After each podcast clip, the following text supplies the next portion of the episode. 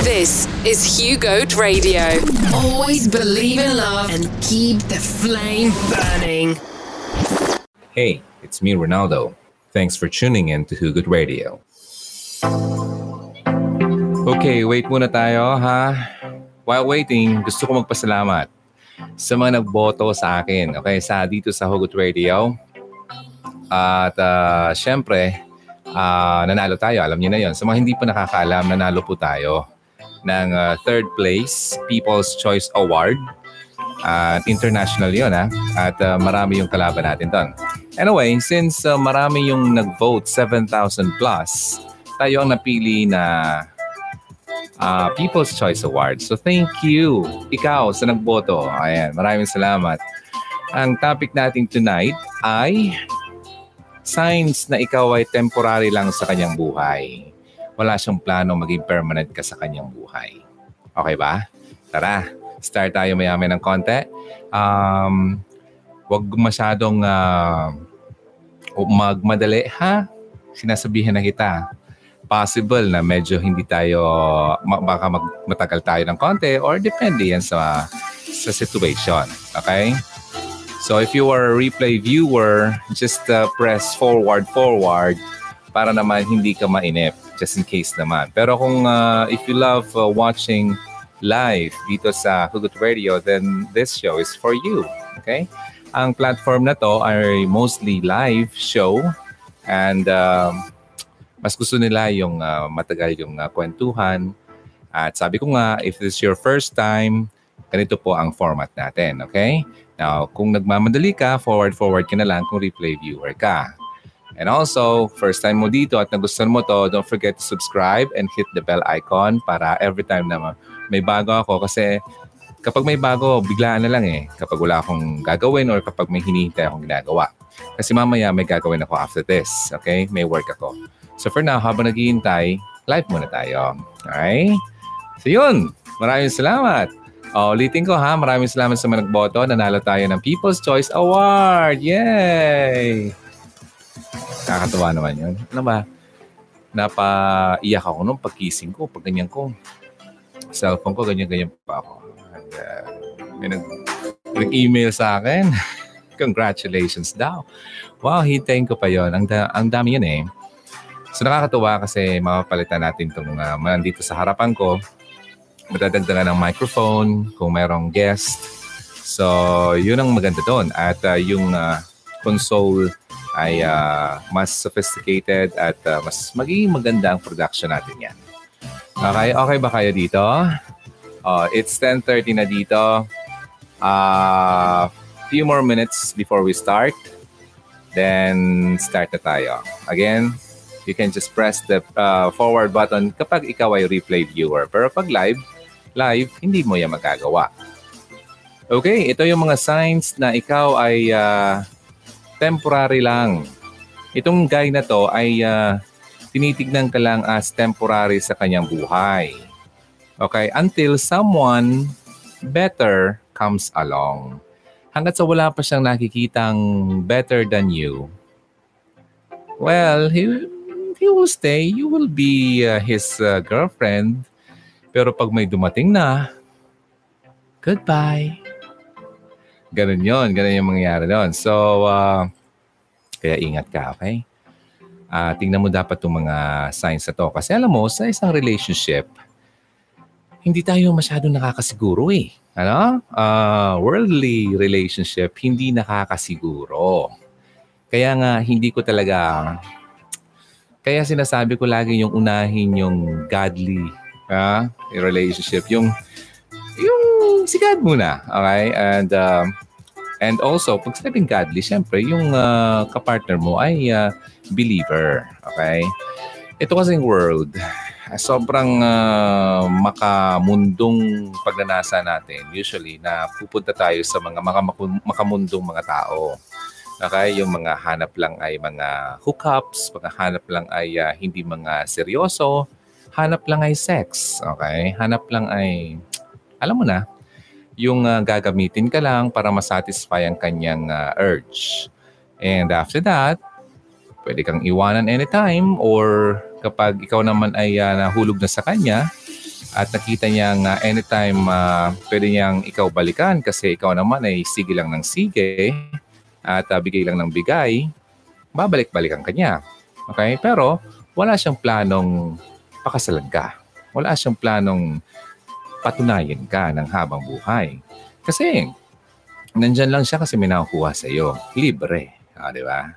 Kaya sinasabi ko sa inyo eh, kayong mga ladies, ah, huwag niyong ibigay ang benepisyong hindi naman dapat sa boyfriend mo. Okay?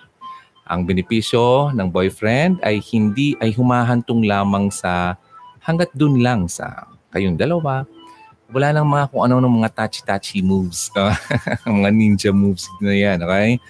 And uh, much worse ay eh, kung ano pang mga moves na yan at napupunta sa ibang mga positions na mga moves na yan. Ay nako, alam niyo na yon mga ladies ikaw ang lugi dyan. Ayaw makinig sa akin. Ikaw rin naman. Okay? Sinong masasaktan yan? Ikaw. Okay? Uh, so ngayon, makinig na. Kung nasa situation ka ng ganyan ngayon at tinatamaan ka sa mga sinasabi ko, huwag ka magalit sa akin. Kasi I'm just doing this because I care for you. Just like your parents, uh, pinagsasabihan ka. Pero para sa iyo, parang masakit sa tainga. Di ba? Ano ba naman yan? Paulit-ulit. Pero hindi. Hindi mo kasi nakikita yung care nila. Kaya sila ganun sa'yo. Okay? Okay, congratulations daw. Maraming salamat. Hmm.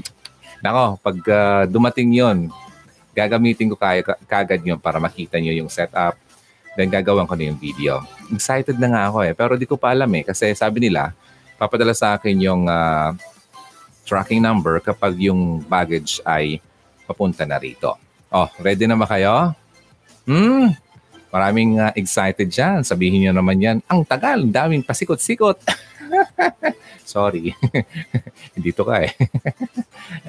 Maraming channel dyan, pwede ka lang lumipat. Sige na, mauna ka na. Sorry talaga. Kung hindi nyo to trip, then this is not your biyahe. Okay? Sorry. Pasensyahan tayo. Sa mga gusto lang, well, you can stay. You are welcome anytime. Okay, medyo nanunungit na ako, no? Pasensya na, hindi na ako nanunungit. Kailangan ko lang uh, maging uh, straight to the point at kailangan ko lang uh, wag uh, masyadong alam mo kasi minsan na naabuso tayo pag sobra tayo mabait eh. Akala nila eh ganun. Pero mabait ako, okay? Ayoko yung kasi yung uh, sobrang arte 'di ba? Ba't ka nandito? Oh, oo, oo. Gusto mong malaman, edi you stay. You listen. Okay? Pero kung uh, mag-inarte ka dyan, ay walang, wala akong panahon sa'yo.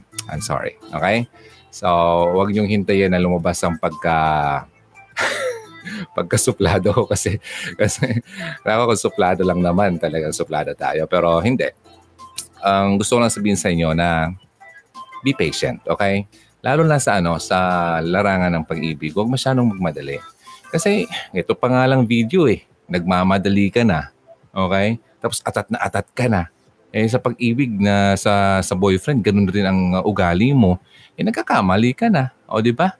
O kamamadali mo, dinadapa ka na, nasugatan ka pa. Sinong iiyak-iyak dyan? Ikaw. Okay, sige na. Seven signs, okay, na ang partner mo ay ginagawa ka lang temporary placeholder. Di ba? Until someone ay dumating na better than you. Kasi itong mga signs na to, ang idadagdag ko dito yung mga uh, signs din na ikaw ay nasa temporary relationship. Okay? Okay, number one na tayo. Kasi makakamamura na naman tayo dito eh. Ang daming daldal. Pasikot-sikot. okay, number one. Hi, ang number one po ay ito. Narinig nyo na siguro pero talagang nangyayari to. Hindi kayo nag-uusap ng konkretong uh, pag-uusap tungkol sa inyong future. Okay? Ang future nyo ay malabo. Okay? And uh, mag-usap man, eh, very shallow. Ba? Parang wala masyado, parang non-exist. Mas kadalasan nga, hindi siya nag-exist. Parang wala kang alam or nafe-feel or wala ka malang idea ano ba ang plano niya sa aming dalawa. Okay? Yun. Tapos, uh, parang ang kwento niya sa'yo, laging present lang. Uh, anong gagawin natin mamaya? Okay, nasa bahay ka ba? Mapunta ba kita? Mga present lang. Uh, mga ganun. Hindi yung mga anong anong plano natin next year. Mga ganun. Mga future, wala yun. Kasi temporary ka nga lang eh. Ba't, ba't siya magpaplano ng future eh? Temporary ka nga lang eh. Uh, number one na. Kung ang boyfriend mo hindi nagpaplano ng future nyo, asahan mo temporary ka lang sa buhay niya. Ouch. May nagsabing ouch. Masakit tao. Okay, ganun talaga. Kaya mag-ingat-ingat po, okay? Number two, okay, ang instinct mo ay nagsasabi na may problema ang iyong commitment. I mean, ang commitment niya sa iyo, ang iyong relationship. Yung instinct, okay? Alam niyo na yun kasi wag masyadong yung uh, masyadong ano, pinapairal yung emosyon. Okay? Kasi kadalasan ang emosyon natin ay mali. Okay? Pero pag may instinct ka na, ay, nako. Trust your guts at all times, okay? Or at times. Sometimes kasi, meron naman time na hindi talaga totoo. Pero at times, ang guts natin ay talagang nagsasabi, hmm, may problema. Something is wrong. Huwag masyadong emotion, ay, love ko siya. Baka naman magbabago pa siya. Baka naman bukas pagising ko mabait na siya sa akin, hindi na niya ako minumura. Baka naman bukas ay uh, uh, hindi na niya ako niloloko. US. US 1075. Favorite ko yan, wish. Okay, anyway, um, don't wish, okay? Kasi mostly mga wishes natin hindi nangyayari eh. Okay? Now, ayun, instinct ha? Panatilihin yan na dapat sharp yan. Kasi ang instinct mo ay usually nagbibigay ng katotohanan and it never lies sa'yo. Okay? So, pangalawa na. Oh, may po, mag, magsulat naman kayo, okay? Para hindi kayo na, ano, hindi kayo nalilito. Ano na ngayon number two? Ano ngayon number? Sulat kayo. Okay, number three. Sa mga karating lang, number one ha, hindi siya nagkukwento ng future nyo. Wala siyang pakialam ng future nyo. Basta, okay lang kayo ngayon. Basta, meron kayong ginagawang mga kamilagruhan ngayon. Okay, yun, okay na yun sa kanya. Okay, number two, yung instinct mo nagsabi, may problema. Pangatlo, nako, hindi siya gumagawa ng effort na i-integrate ka sa kanyang buhay o isama ka sa kanyang buhay. Okay? Kasi ang lalaking talagang feel na feel ka at love na love ka, sa una pa lang, nagpaplano na siya at sinasama ka na sa, sa kanyang mga pangarap sa buhay. Kasi plano niya kasi makasama ka sa kanyang buhay. Pero kung hindi ka man lang niya sinasama sa kanyang uh, sa mga plano, hindi siya nag invest sa iyo. Okay? Pag-isipan mo maigi. Naku, ano nga no? Oh? Hindi siya nag invest Wala man lang siya plano sa amin. Hindi man lang niya ako kinukwentuhan ng mga ganun. Yung tipong ma-feel mo na ikaw ay kasabay or kasama ng kanyang mga nakita sa hinaharap. Ibang hinaharap ang tinitignan niya sa iyo ang iyong hinaharap. Kasi alam mo ba kung bakit? Hindi yan love, kundi lust. Okay? Yun lang lagi niyang gustong makuha sa iyo. Ay, aray ko naman, DJ Ron. Ba't naman ganun mga sinasabi mo? Nakakatawa kasi merong isang nag-post. Ayaw daw niyang tignan yung mga videos ko kasi natatakot siyang malaman ng katotohanan. Eh, kailan pa? Kailan mo pa malalaman ng katotohanan kapag ikaw ay uh, lunos, ano, losyang na. Ha? Uh, wala na, gupit-gupit ka na. Di ba? Habang maaga. Alam mo kasi, kung first time mo dito at nakita mo tong uh, video na to, marami pa ako mga videos, yung mga uh, previous videos, ubusin mo yun. Okay? And once na matapos mo yan, alam, alam ko, I'm sure, maging matalino kang babae. Okay? Now, ano pa nga ba? Oh, sabi ko nga, huwag kang matakot malaman ang katotohanan. Kasi ang hirap naman yung nabubuhay ka sa kasinungalingan. Ikaw lang naman ang papahirap ng buhay mo eh. Okay? Masyado kang nagbubulag-bulagan. Pag nafe-feel mo na, huwag mo nang isipin, ay, feeling ko lang siguro. Feel mo na nga eh. Tapos nakikita mo pa. Hindi ka pa rin naniniwala. Ay, mas, matinding ano na yan. Pagpapahirap niya yung sarili mo. Okay? Ayun. So, number three tayo. Ay number three na pala yon yung hindi ka sinasama sa kanyang buhay, hindi ka ini-integrate sa kanyang life. Number four, ay, marami makaka-relate ng number four. Sino sa inyo ang may boyfriend? Tas! Dami oh. Etong tanong. Ang boyfriend mo ba sa kanyang social media pages ay may presensya ka? Anong ibig sabihin nun? Nagpo-post siya ng mga favorite movies niya, favorite sports niya, basketball, nanalo si ganyan, ganyan, kung ano man ang mga paborito niya, Mobile Legends, pinopost niya hanggang sa halos araw-araw na lang yun ang nakikita mo. But, ni isa, hindi siya mag-dare ng picture mo. Uh, hindi siya mag-dare na mag-post ng picture mo. ay, ay, ay, ay, ay, ay. Ano ba naman yan? Ako yata yung DJ Ron. Tagal na namin ng boyfriend ko. Wala pa ako nakita ang picture namin pinupost niya. Sa sinasabi lang niya sa akin, hindi naman kailangan yan. Hindi naman kailangan gawin natin yan. Kasi, importante magkasama tayo. Pero, pero, siya ay gusto niyang ma-access yung Facebook mo, gusto niya may control siya sa'yo, ay anong klaseng boyfriend yan? Ha? Sira ng boyfriend niya. Sabi pa, wag, ano? Wag daw mangtag. Oh, see? Ayaw itag. May picture kayo na ang ganda-ganda. Gumaganyan-ganyan ka pa. Ano? Tapos labas-labas dila ka pa. Kasama siya. Tapos yung parang, uh, ano, yung parang, yung, yung challenge ngayon, yung Pinay something, ano ba? Dalagang Pilipina ba yun? I don't know. Pag ganyan-ganyan ka pa, tapos kasama mo siya, tapos di, tinag mo siya, abat, inantag. inalis, inalis yung pangalan niya sa tag. Huwag mo akong itag. Hindi natin kailangan post-post ng ganyan. Ay, kawawa ka naman. Ano? Uh, pero anyway, kainis nga. Okay. Pero anyway, alam mo kasi, hindi naman nga talaga. May point naman siya. May point. Okay? Uh, hindi naman kailangan, sabi ko nga in the past, hindi mo kailangan na lagi mo na lang ipagpaya, ipagpakita sa buong mundo. Okay? Na, ay, ang sit-sit namin. Okay, nandito kami ngayon, ganyan-ganyan. Hindi. Okay? Kasi masyado kayong nakakaumay. Okay? nakakaumay. Marami na akong in-unfriend at in-unfollow ng mga tao dahil masyado nakakaumay ang mga post nila sa sa wall. Okay? At nakikita ko sa sa feed ko ay uh, ako ay uh, parang kumakain ng uh, masyadong matamis. Hmm? Yaks. yaks. Hindi naman sa yaks. Look lang. Parang yung paminsan lang, okay, paminsan-minsan, please lang siguro once a week, okay, or once a month. Pero kung araw-araw na ginawa ni Lord, pambihira naman, please naman, no? maawa naman kayo sa mga mata ng tao, okay? Okay, sige. Okay, anyway, kahit minsan man lang, makita mo na siya ay naging, uh, anong tawag dito? Proud sa'yo na this is my girlfriend.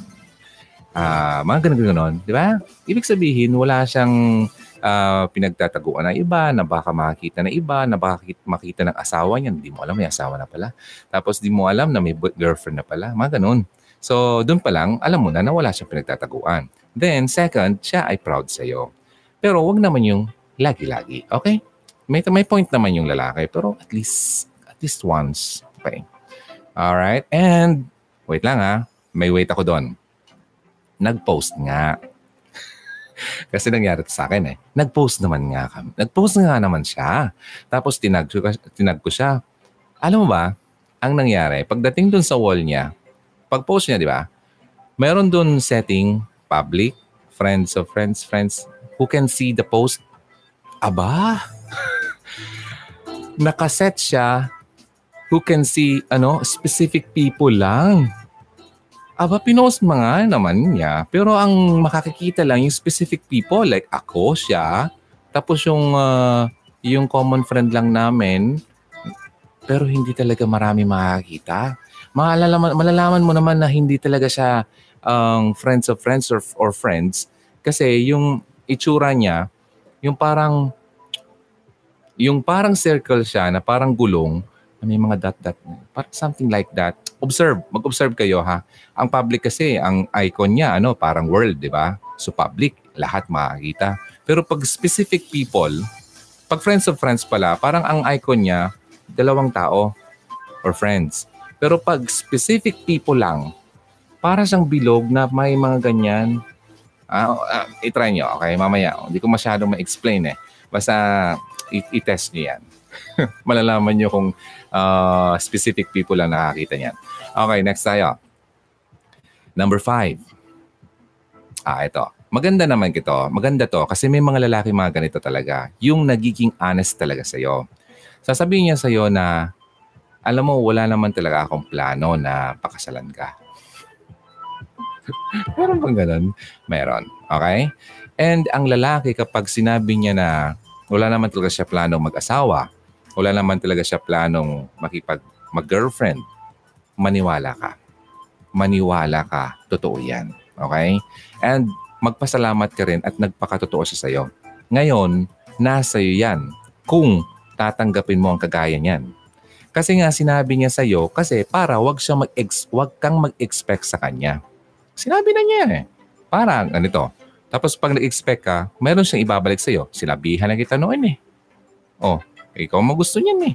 So ngayon ako susihin mo. Di ba sinabi ko sa'yo noon na wala naman talaga ako balak magpag-girlfriend. Wala man talaga ako balak mag- mag-asawa. Ba't ngayon tinatanong mo ako ngayon na kung kailan tayo magpapakasal? I-PI ka naman eh. Tang. Mga ganon. Tang. Tang ka ba? Mga ganyan mga salitang lalaki. Ay nako, kung ganyan ang salita ng lalaki sa'yo, please ladies, bitawan nyo na yan. Minumura ka. Tinatawag kang PIPI. Tapos ang ang tanga-tanga, mga ganon. Meron nga isang vlogger. Sikat na sikat sila ngayon. Ayoko nang sabihin ng pangalan kasi baka sumikat sila. Hindi, joke lang.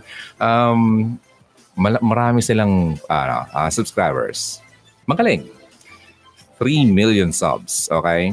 Although, ang medyo downside lang doon, hindi ko gusto yung uh, the way yung gawin nilang dalawa na pinapakita nila sa public. I don't know why those people are watching ano, yung yung couple ngayon. Siguro dahil nag enjoy sila sa mga prank-prank ng dalawang yon. Pero para sa akin, hindi ako, hindi ako, wala akong against sa dalawang yon. Pero hindi ko lang gusto yung gawin nila.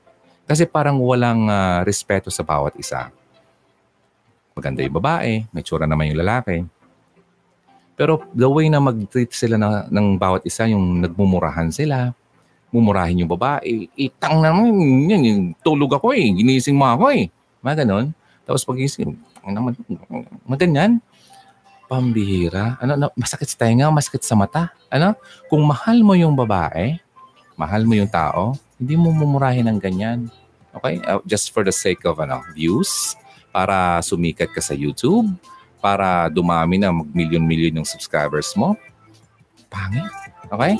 Um, merong isang couple din noon na uh, sumikat din uh, sa YouTube um, namatay nga yung lalaki sa cancer yata sa lungs, parang ganun. Tagal na yun eh, mga 2005, 15. Okay. So, namatay yung lalaki, so wala na. Okay, di ako, mag, di ako magda-drop ng names dito. Bahala na kayo kung kilala niyo na hindi. So, nung nawala yung lalaki, eh, naputol na yung ano, yung uh, kasikatan nila. Siyempre, yung babae, wala nang ka-partner. Yeah? Wala na si, gano'n, namatay na. Ngayon, may pumalit nga ito, mas mas matindi. Okay? Milyon, milyon, milyon. Okay? Yun nga, wala naman, maganda naman sana yung pinapakita nila. Pero mga downside lang yung ganun eh. Nagmumura, minumura yung babae. Yung feeling ko yung babae parang masyadong um, uh, clingy sa lalaki. Yung tipong uh, hindi niya kayang mawala yung lalaki. Kaya okay lang sa kanya na minumura-mura siya ng lalaki. Tapos yung lalaki naman, parang feeling niya, alam niya talagang hindi talaga mawawala yung babae, kaya ginagawa niya yun sa babae. So parang pareha sila ganun. Diba? Then, sa tingin ko lang din, uh, nag-stay sila sa bawat isa dahil nga meron silang kita na magkasama sila. So, yun. Yun ang nakakalungkot nun. And I don't know kung kasal na sila. Hindi ko sila, hindi ko sila pina-follow eh. Nakikita ko lang minsan sa feed. And uh, minsan, napiplay ko yung uh, first few seconds nila. Ganon. Okay, so bahala na sila doon. Yung, okay, ayoko nang basahin yung pangalan. Basta yung present ang sinasabi ko. Pero yung namatay na yung isa, wala na yun. Uh, tapos na yun. Uh, kumbaga tapos na yung career nila, nila, lalo na yung babae kasi wala na yung lalaki, namatay na. So ang bottom line, kung bakit ko yan na share sa inyo, kasi hindi ko gusto yung gawi ng lalaki dun sa babae. Parang wala ng respeto. Kung halimbawa pa nga ay hindi naman talaga sila kasal pero sa nakita ko sa video nagsasama na sila. So sa- isa pang malaking pangit yun. And kung sobrang dami yung milyon-milyon ba naman ang nanonood sa kanila, parang yung nire-represent nila or pinapakita nila sa tao, parang hindi yata maganda. Okay? Pero hindi naman ako, wala akong against dun sa dalawang yun kasi hindi ko naman sila kilala, hindi naman ako kilala. Yun lang na naobserbahan ko doon. Pero kung yun ang gusto nila, ay di wala naman akong pakialam talaga doon kasi nasabi ko lang, okay? So, pwede na lang sabihin sa akin, eh, ano pakialam mo, hugot radio? Okay lang yun. Nasabi ko lang naman. Okay, so wala din man akong pakialam sa kanila. okay, so yun. Alright. Asan na ba ako? Um, basta yun ang point ko doon ha. Kung minumura ka ng lalaki at wala na siya masyadong pinapakitang respeto sa iyo, bitawan mo na yan. Kahit ano pa man ang nagkoconnect sa yung dalawa. Okay? Kung pera man yan o kung milyon-milyon man yan. Okay. Excuse me. Napapaano ako eh kasi hindi ko talaga trip. I don't know, um, siguro dahil tumatanda na ako. And yan yata talaga ang nagiging trend ng mga kabataan ngayon. Ano? Yung parang trip-trip lang, okay lang, magsama tayo. Then, uh, okay lang na ganito tayo, ginagawa natin yung mga hindi pa dapat. Basta kumikita naman tayo, di ba? Ganun, ganyan. Okay lang na magmurahan tayong dalawa.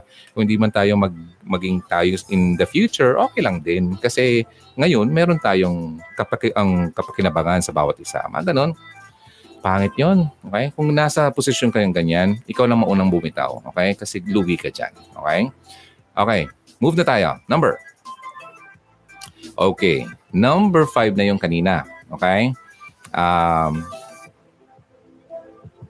nawala ako. Number four yung kanina yung wala sa social media. Number five tayo, ang yung sinabi niyang wala naman talaga siya talagang balak sa'yo. Okay, at least naging honest siya sa'yo. So pakinggan mo yun. Hindi siya nagsisinungaling doon. Number six, wala siyang masyadong malalim na conversation sa inyong dalawa. Puro mababaw, puro shallow, okay? Ang kasi kapag nagsasama kayong dalawa at talagang importante ka sa kanya at mahal na mahal ka niya, ang conversation nyo napaka-deep. Okay? Ibig sabihin, ang hindi lang yung surface level na parang ah, yung lahat ng mga kailangan yung pag-usapan na seryoso ay napag-uusapan nyo. Okay? Hindi lang yung seryosong pag-usapan dahil kung ano ba, matutulog ka ba sa akin mamaya? Punta ba tayo sa ganyan? Mag- magmamakdo ba tayo mamaya o Jollibee? Anyan ka na naman. Madadala ka naman sa McDo Jollibee. Okay, then after that, mm, naka. Okay, so, yun lang ang mga conversation nyo. Napaka-shallow. Pero kung napaka-deep ang conversation nyo, seryoso yan sa'yo. Kasi, meron siyang plano na makasama ka sa buhay niya. Pero kung wala, number six yun. Walang deep conversation. Number seven. Number seven na tayo. Kasi idudugtong ko yung isang ah, tips na ikaw ay nasa temporary relationship. Itong sinasabi ko pala ngayon ay mga signs na tinitignan ka ng partner mo bilang temporary lang. Wala siyang planong maging permanent ka. So number seven, itong taong to ay lumalabas lang kapag convenient sa kanya. Okay?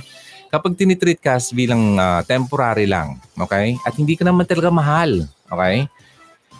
Mahal ka niya dahil ah, convenient sa kanya or halimbawa, ah, feeling niya para masabi lang na may girlfriend siya. Okay, mga ganun. Ah, so, papakita niya lang sa'yo na ganun. Na, well, ang problema kasi sa atin eh, pinakitahan ka lang ng ganyan, akala mo okay na. Hindi ka masyadong, hindi mo masyadong binubusisi. Hindi porke na ay dinate ka na, hindi porke na binigyan ka ng mga regalo at nag-I love you na sa sayo, ay talagang seryoso na sa'yo. Meron pang mga signs, okay, na dapat mong tignan, deep signs, kung talagang itong tao to ay seryoso sa'yo. So maya-maya ng konti, sabihin natin yan. Okay? So, balikan natin ha. Yung pito na siya ay uh, tinitingnan ka lang ay pili lang isang temporary uh, person sa kanyang buhay. Number one, sa mga kakarating lang kasi ang dami natin, no? 300 plus. Okay? Uh, number one ay hindi wala siyang plano or konkretong plano sa inyong dalawa sa future. Pangalawa, uh, yung instinct mo nagsasabi na, hmm, may problema itong uh, samahan namin. Pangatlo ay hindi siya nag-effort na isama ka sa kanyang buhay o i-integrate ka sa kanyang buhay. Number four, wala ka man lang makita na parang presence mo sa kanyang social media. Number five, okay, sinabihan niya talaga ikaw, outright. Hindi na siya nagpakeme-keme. Wala akong planong mag-asawa. Wala, wala akong planong mag-girlfriend talaga. Well, kung gusto mo, ano bang tawag yan? Friends with benefits tayo. Nakaw! Ay, pinagdaanan ko yan. Sobrang dami. Maganda. Maganda, no? Maganda ba yan sa inyo? Well, noon sa akin, okay yon Kasi wala akong ano eh. Wala akong, wala. Okay lang, friends. O sige, friends. With benefits, ha? Kape muna tayo. Hmm. Coffee addict. Okay. Kung nasa friends and benefits ka, with benefits pala, abay, tigil-tigilan mo na yan, ne. Okay? Nandyan lang yan dahil sa benefit. Okay? Hindi ka niyan true friend. Okay? Kasi hindi ka rin niya true love. Alright? Nako! Nahuhulog na naman kayo sa ganyan eh. Oo, nafe-feel nyo. Sabi ko nga, lagi yung tatandaan. 350 viewers and uh, replay viewers. Ang kalaban natin sa mundo ay tatlo. Uulitin ko sa mga hindi pa nakakaranig. Tatlo. Ang mundo, ang demonyo at ang sarili mo. Explain ko ng madalian. Mundo, alam mo ng mundo, makasalanan. Fallen world. Demonyo, alam nga naman. Di ba? Kailangan ko pang explain yan. Kailangan pa bang i-memorize yan? Bakit sarili mo kalaban mo? Because yung flesh natin. Flesh, nafe-feel mo yung urge. Nafe-feel mo yung, ay, ang sarap. Di ba? Nafe-feel mo yung, uy, mm, mga ganon, mga feeling na, mm, mm, ganyan flesh. Okay? Labanan mo yan. Kasi kung di mo yan labanan, mahuhulog ka sa hukay niyan. Okay? At hindi ka na mahirapan ka na makaalis dyan. Addiction na yan. Okay? Flesh. Okay? So, tatlo ang kailangan nating labanan araw-araw. Ngayon, sa tingin mo mananalo ka? Ako, alam ko mananalo ka. Sa anong paraan? Si God ang makakatulong sa iyo.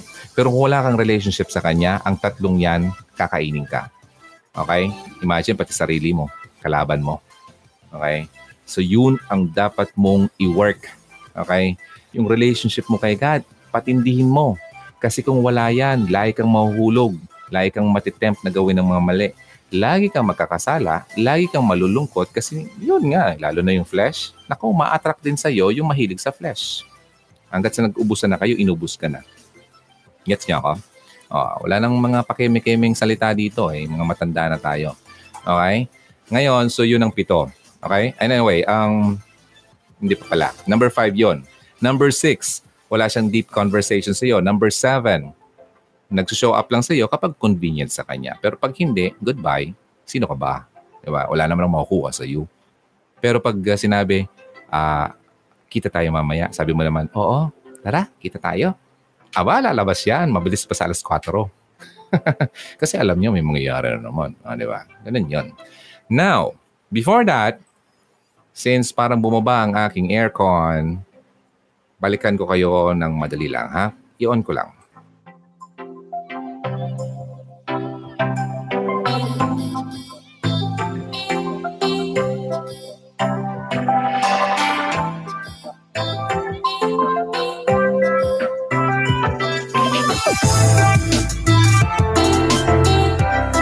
Okay ba kayo? Okay lang ba kayo, ha? Uh, sige. Ngayon, ang tanong ko sa inyo, before we move doon sa mga signs na ikaw ay nasa temporary relationship, gusto kong itanong sa inyo, ngayon ba mismo, yung pitong sinabi ko sa iyo, nararanasan mo na ba? Kahit isa man lang doon. Okay. So please, answer that. Ang dami nyo. Wow naman. Ah, sige, move na tayo. Kasi nakakalahating oras na tayo. Kasi maya may ng konti, may work ako eh. Okay, now, nandito yung mga signs na ikaw ay nasa temporary relationship. Okay, kapag ikaw ay nakipagrelasyon sa isang tao, okay, syempre, in-expect natin na ito ay maglalast at uh, last, um, pwedeng tumagal or maging kayo na talaga for life, okay? Ang gusto mo yung intimate relationship nyo ay long term. Kaya lang, hindi talaga natin hawak yung mga ano, yung mga pangyayari, okay? Lalo pat kung hindi mo pinagpapaubaya ang iyong buhay sa mas nakakaalam. Okay? Yung parang iniisip mo, ay, kaya ko to. Bakit ko kailangan siya? Di ba? Asahan mo. Mahulog ka sa hukay at uh, maisip mo na lang, oo nga, no, kailangan ko ng tulong. Uh. Now, syempre naman, gusto mo yung lalaki na talagang maging seryoso sa'yo, maging potential talaga, I mean, potential partner na tipong mamahalin ka lahat na, yung perfect, yung parang ang uh, dream boy mo. Okay? Kaso nga lang, sabi ko nga sa inyo, um, kalimitan dahil sa sobrang uh, kamamadali mo, minsan na uh, nape-pressure ka sa peer pressure nga. Oh, ba't wala ka pang boyfriend? Ilang taong ka na? Okay lang ka mag-aasawa. Okay, mga ganun. Na-pressure ka na. Yung mga ka- ka-batch mo, meron ng mga anak. Ikaw ay nasa 30 na, mag-30 na, wala ka pang boyfriend. O kaya 30 plus na, mag-40 ka na, wala ka pang boyfriend. Ano ba ang problema sa'yo? Kami nga, oh, tingnan mo yung oh, inaanak mo, ang laki-laki na. uh, aminin. May mga ganyang mga moments. Okay. Na-pressure na. Ano, asa na kaya si Mr. Right? Tapos, minsan, pag may nakita ng lalaki, ang um, papakita lang yung lalaki ng interest sa kanya, Akala niya ayun na, hanggat sa ginrab na yung opportunity, hindi man lang tinignan kung yung lalaki ay talagang totoo sa kanya. Hmm, kanina nga lang, yung, uh, yung topic doon sa radio is about, was about ano, uh, online dating. Yung mga bad, sign, uh, bad uh, sides uh, ng online dating. Uh, yun nga, online dating. Ah, ang gwapo. Eh, nilike niya ako. Uy, match daw kami. Match, match. Tapos nag, ano, nag, nag, nag-message naman sa kanya. Hi, hi beautiful. You're so sexy. I like your shirt. I like your blah, blah, blah. Nadala ka naman. Ay, ang gwapo niya. Nalalay. Hmm, ayun na. Telling you, ladies, mga lalaki, karamihan ha, karamihan, siguro parang safeguard. 99.9% sa online dating sites, hinahanap ng lalaki ay hookup. Paano ko nasabi? E galing ako dun eh. Oo, oh, hindi pa kayo maniwala. Ay, maniwala. Bahala kayo. Okay. Pero ngayon, nasa dating site ako ng isang dating site. Di ko na sabihin kung ano. Kasi baka nandun kayo. Uh, makikita ko kayo. Sorry. makikita ko kayo doon. Tapos, ay, si kanya. Taga-hugot radio to. Ba't, ba't na dito to sa... Mm, ano yon Parang nagsisimula yung sa letter. nagsisimula yung sa letter T. Nag, nagtatapos letter R. ay, aminin, mayroon silang ganon. Uh, ay, ay, tanggalin ko na. Tanggalin ko na nga kayo kasi makita ko ni DJ Ron, nakakahiya. Teka lang, teka lang. E, ano ko yung, yung privacy ko? Wait lang, wait lang. Ano sa nga yung settings? Settings. Uh, paano nga ba to? Naku, naku, makikita ko ni DJ Ro. Nakakaya naman. Edit info. Ay, hindi, hindi, hindi. Settings. Ano ba to? Paano ko, paano ko mamawala yung, ano ko, yung, yung picture ko dito? Wait lang. Hanggat sa dinidit na lang kasi wala na, hindi na makita kung, kung paano ma- ma-hide yung picture niya. Okay, sige na. Ayoko nang sabihin kasi kung baka pumunta pa kayo doon. The reason why nandun ako sa ano, sa, sa dating site na yon kasi marami ako nakikita doon ng mga mga naghahanap ng mga attention. Okay? Naghahanap ng pag-aruga, pagmamahal, pag-intindi uh, ng time ng tao na makikinig sa kanya. Okay?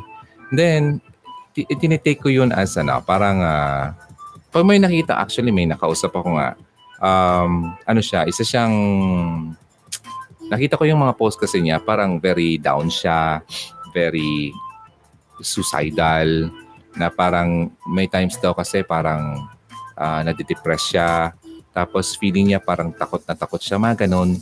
Uh, tinitik, din, ginagrab ko yung, ano, yung uh, moment na yun, yung opportunity na yun, para maano ko siya, ma- ma-cheer up ko siya, ma-boost ko yung ano niya. Ayoko naman yung ano, mga ganun, nung nakikita kong nag, uh, naghihirap na tapos i-ano mo pa, ihayaan mo lang, di ba?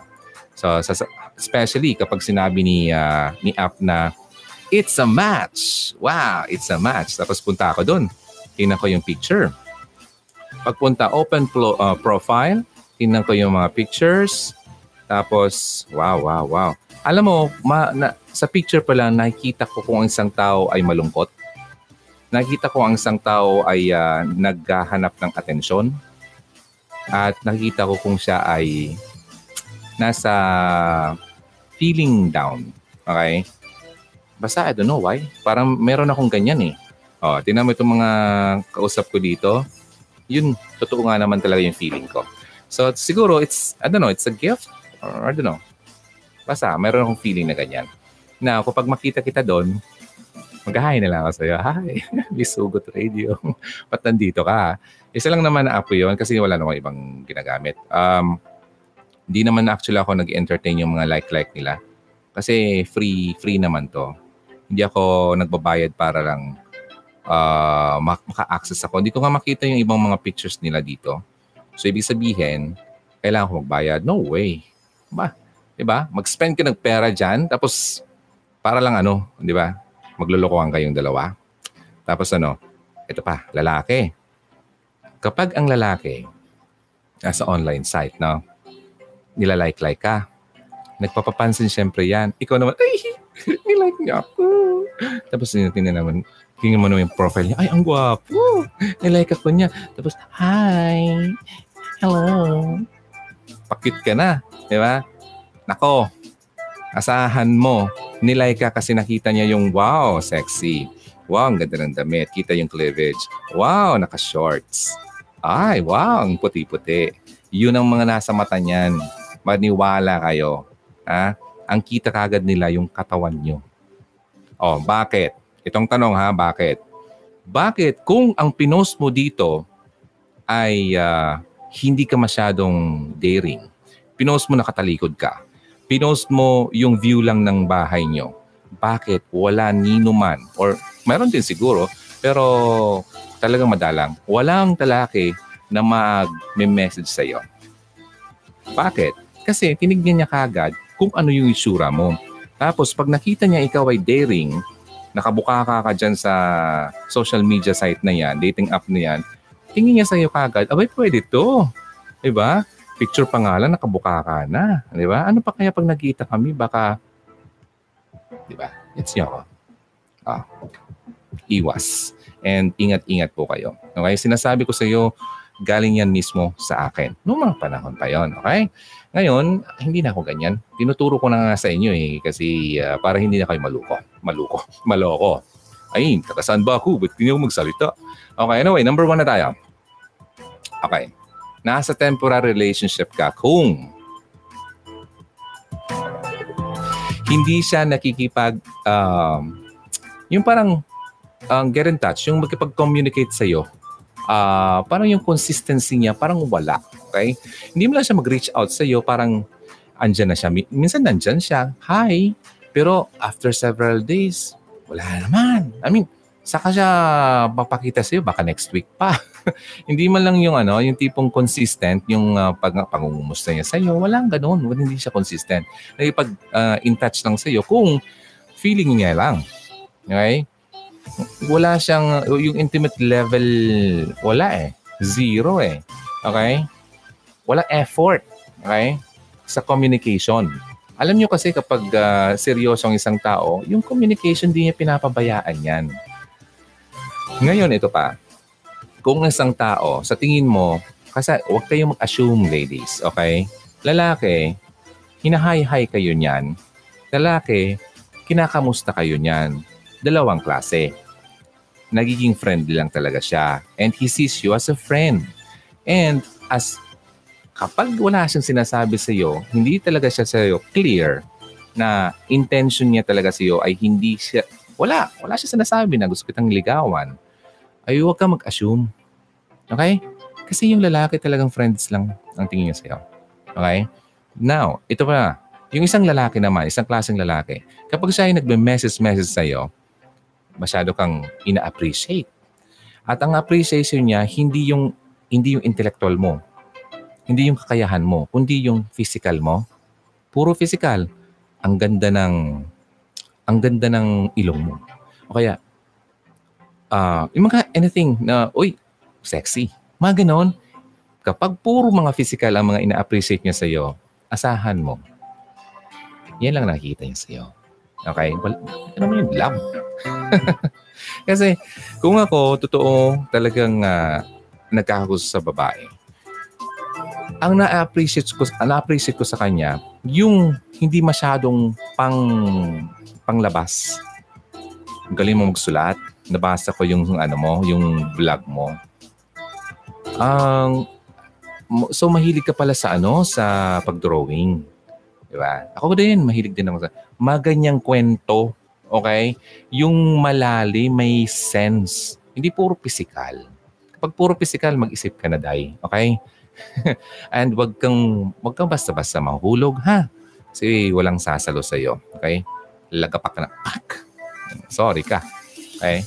Para ka nahulog na ano, nahulog na itlog ay nawasak. Tapos apak-apakan lang, wala man lang pumulot. Ah, sorry ka. Okay? Huwag mag-assume. Hanggat sa walang sinasabi, huwag mag-assume. Okay? Kasi maraming mga friendship na nasisira dahil sa pag-a-assume ng mali. Okay? Lalaki may nag-assume din, pero mostly babae nag-assume. Okay? Yung akalang porke pinag uh, dinalhan ka ng pagkain. Hindi ibig sabihin na nangliligaw na siya. Hindi. Okay? Gusto lang niyang magdala ng pagkain kasi he's just being ano, friendly. Nakikita ka niya as a friend.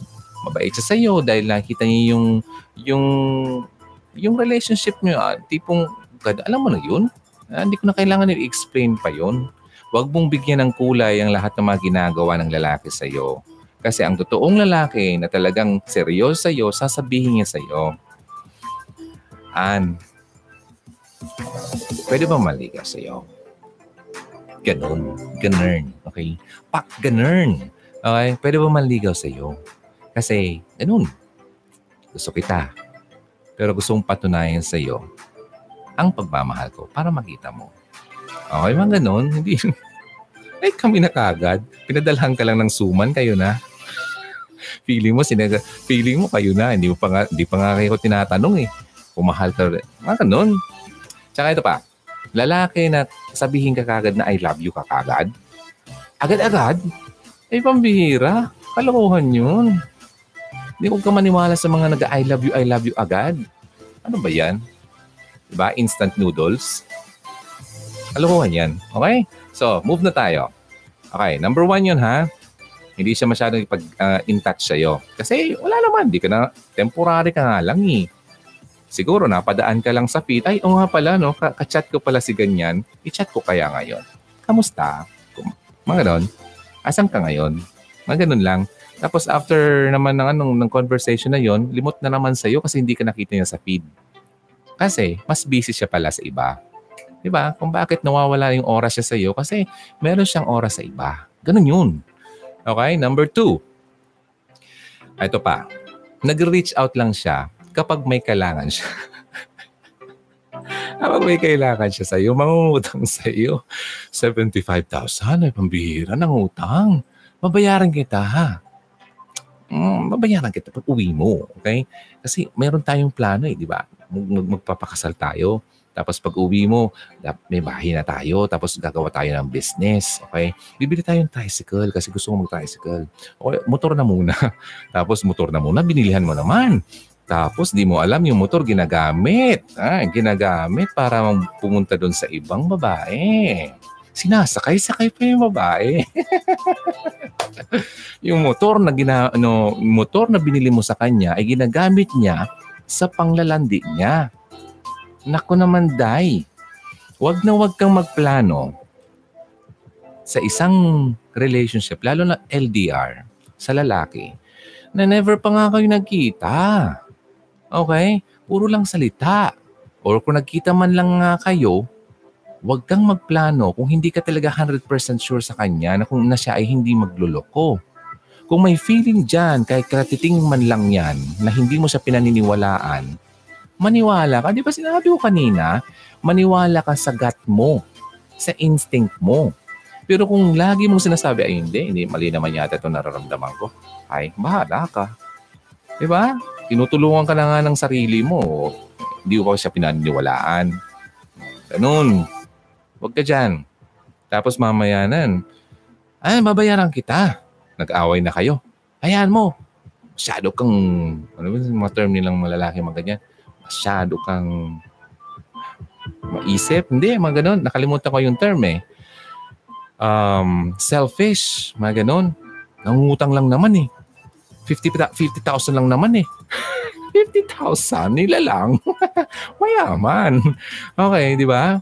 Alam mo mga lalaki na nagkipag-communicate sa OFW, lalo kung mga natara dito sa Pilipinas. Ang hanap niyan, yung makakapag-provide sa kanila.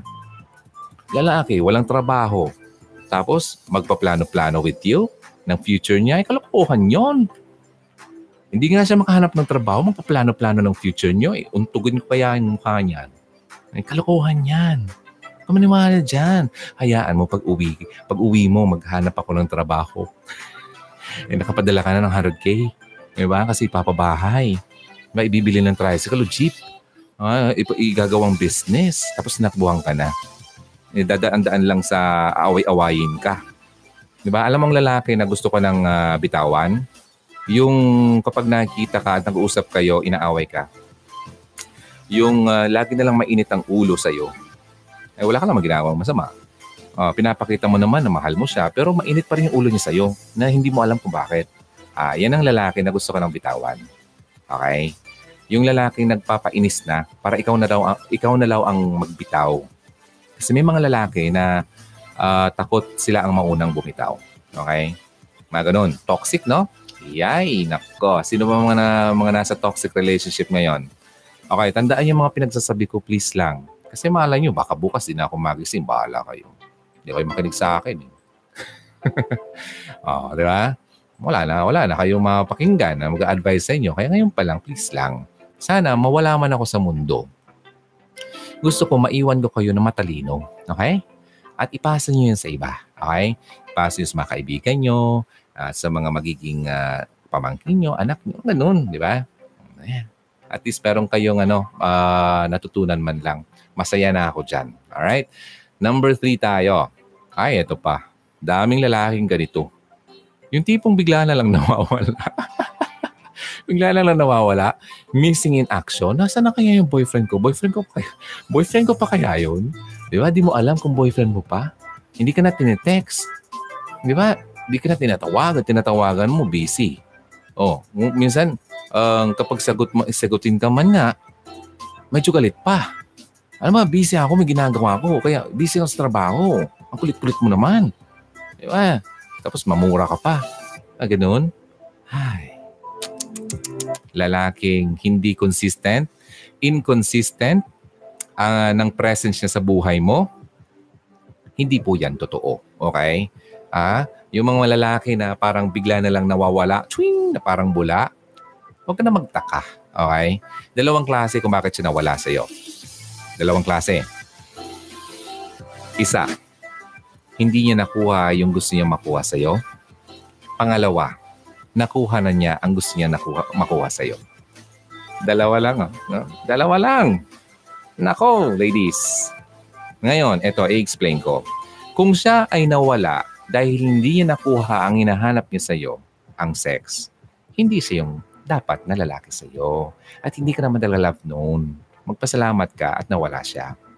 Pangalawa, nawala siya dahil nakuha na niya yung gusto niya sa'yo, talagang hindi kanya love. Kasi in the first place, kung talang totoo kang, lalaki, uh, totoo kang mahal ng lalaki, hindi niya hihingiin yan sa'yo na hindi pa kayo kasal. Ay, ang daming tinamaan. Nako, nako, nako, nako, nako, ang daming tinamaan. Magagalit na naman sa akin. Ayun, merong isang nag-ano sa akin. DJ Ron. Ito sabi sa akin, feeling ko pinapagalitan mo. feeling ko pinapagalitan mo ako. Sinasabi mo na yung napili ko, bungi. Pinapagalitan ko. Yung kabilang video ko nung karaan, na sabi ko daw, sa kamamadali, ang makukuha mo ay bungi. sa first part pa lang yung video. Ay ba, iba yung, iba yung dating sa kanya. Lola na ako, tapos sasabihan mo ako ng ganyan. galit na galit sa akin. Sorry naman. Pwede mo mag-sorry, Lola. Pero Lola, mag-sorry. oh, ganun, ganito lang naman talaga ako. Kasi ayoko yung sugar, sugar coating na pinapasarap-sarap ko yung salita sa inyo para yun lang ang mapakinggan yung masarap sa pakinggan. Pero gusto ko kasi yung kahit masakit, gusto ko mapakinggan nyo para tumagos, tumagos sa inyo. Okay? Kasi ganun, kapag nagkikare talaga ang isang tao, hindi siya nag-iisip kung ikaw man ay masaktan. Ang iniisip lang niya, mapabuti ka. Okay? So, sorry na kung na nasasaktan kita. Okay? Uh, hindi kita dinadown, hindi kita tinitignan na napakalandi mo or napakasama mong babae. Hindi po. Kinokorek lang natin para ikaw ay mapunta dun sa tama. Okay? Yun yun. Okay? Huwag ka magalit sa akin. Ayan. Prangka. Prangka-prangka tayo dito. Hindi yung mga plastic-plastic. Hindi naman ako artista. Okay. Number three. Number three, ha, yung bigla lang siya mawawala. Hindi siya sa'yo consistent. O, huwag ka na magtaka dyan. Kasi nasa temporary relationship ka, kaya ganoon. So, pang-apat. Ang bilis ba natin? Baka mamaya niyan, eh, may magreklamo niyan. Masyado ka naman mabilis. Baliktara na naman ng mga reklamo ng karaan. Masyado daw maraming daldal. Okay, anyway, number four. Sa number four naman, masabi mo na ikaw ay nasa temporary relationship kung itong lalaking to ay hindi siya ano, hindi siya mapakali na hindi siya makipag-flirt or makipag-date sa ibang babae. Walang exclusivity sa inyong dalawa. Yun. Ibig sabihin, temporary ka lang sa kanya. Kasi ako nung mga panahon, lahat mga temporary yung dumaan sa buhay ko. Kasi yun, ganun talaga ako noon. Feeling ko noon, matako. Matako papasok sa isang relationship. Ayaw ko magpatali. Kung gusto nila sa akin, hindi go. Di ba? Ganun, ganun ang isip ko noon. Oh, kung gusto niya ako, sige. Go ako. Gusto ko rin. Gusto ko rin yan. Eh, syempre, sino ba naman ayaw eh? Pagkain eh. Hmm, ganun. Ganon. Okay? Huwag na kayong magtaka. Maraming lalaking ganyan. Kaya marami ding lalaki na nagme-message sa akin, hindi ko na lang pinopost, nagagalit sa akin. Kasi nabubuking ko sila. Eh, wala eh. Kapag mara, itong mga videos ko, itong mga babae na itong nandito sa yeah, sa YouTube or sa Facebook at makita itong mga videos ko from start, nako, wala lang silang maluloko. Kasi titino na yung mga babae. Magiging matalino na. Okay. Mamaya, may sabihin ako sa inyo.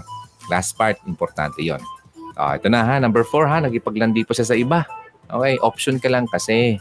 Kasi eh, meron kaya ako nakita doon sa inuman namin nung sang, uh, gabi. Di ba? Gustong gusto niya ako. Di ba? Ah, ba't di ko siya pagbibigyan? Eh, gusto niya ako. O tapos ang tingin niya sa'yo, eh kung dito ka sa akin, eh dito ka. Kung ayaw mo, di wag. Eh meron naman ako doon sa club. Ay! Kaya sinasabi ko sa inyo, bay, uh, mga babae, wag po kayo, ay nako, mag, marami naman magagalit sa akin. Huwag kayong makisama sa lalaking mabisyo.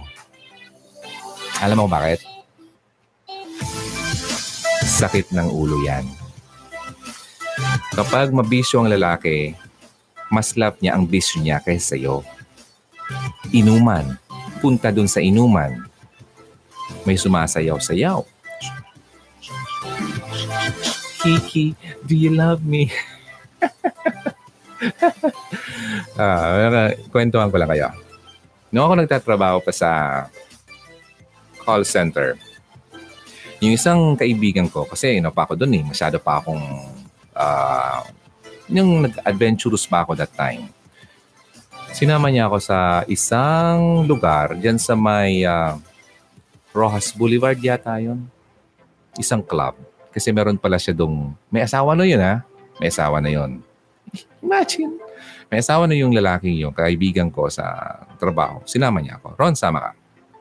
Ilang kami? Tatlo. Sinama niya ako. Yung pala, pupunta siya dun sa club kasi meron siya doong shota. Baby-baby niya.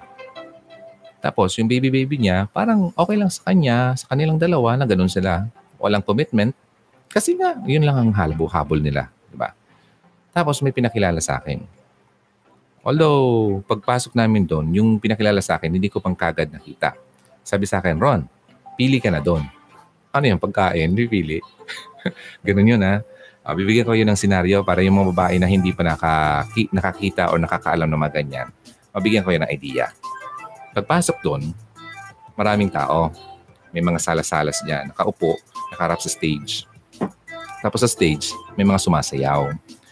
Tapos may, may bar doon, ganyan. Tapos may mga rooms doon, mga private rooms somewhere there na pwede kang pumasok doon. Bahala kayo kung anong gawin doon. Then, yung babaeng sumasayaw, ibig sabihin, isa siya sa mga star. Sabi niya sa akin, pumili ka ron. Eh syempre, alam ka naman, pipili ako nung ano. Syempre, pipiliin ko yung starfish. sorry naman. Sorry na, okay. Nagkukwento na ako sa inyo kasi sa, sa, para maniwala kayo sa akin. Okay, baka sabihin nyo kasi kinukwento-kwentuhan ko lang kayo. Hindi ko naman talaga, totoo po yun. Syempre, pinili ko yung starfish.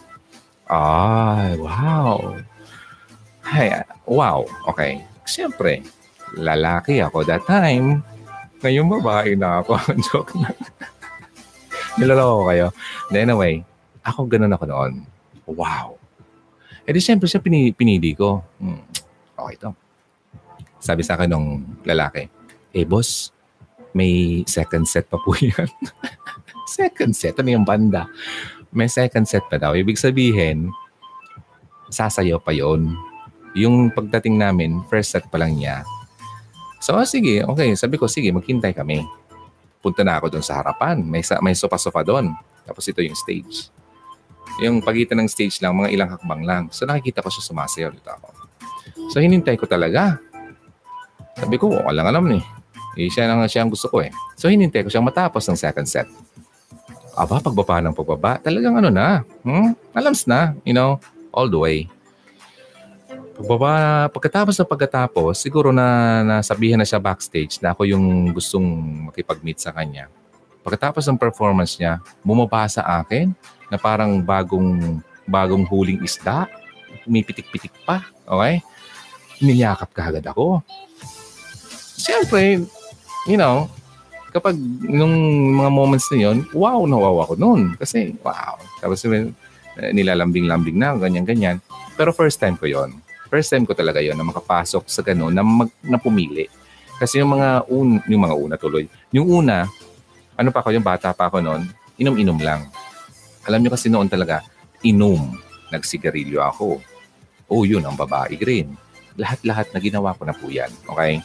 Kaya, kinukwento ko na sa inyo. Ngayon, kasi tapos na yon Okay? Ngayon, nung pagbaba niya, syempre, niyakap-yakap ako. Tapos, uh, uh, binulungan ako.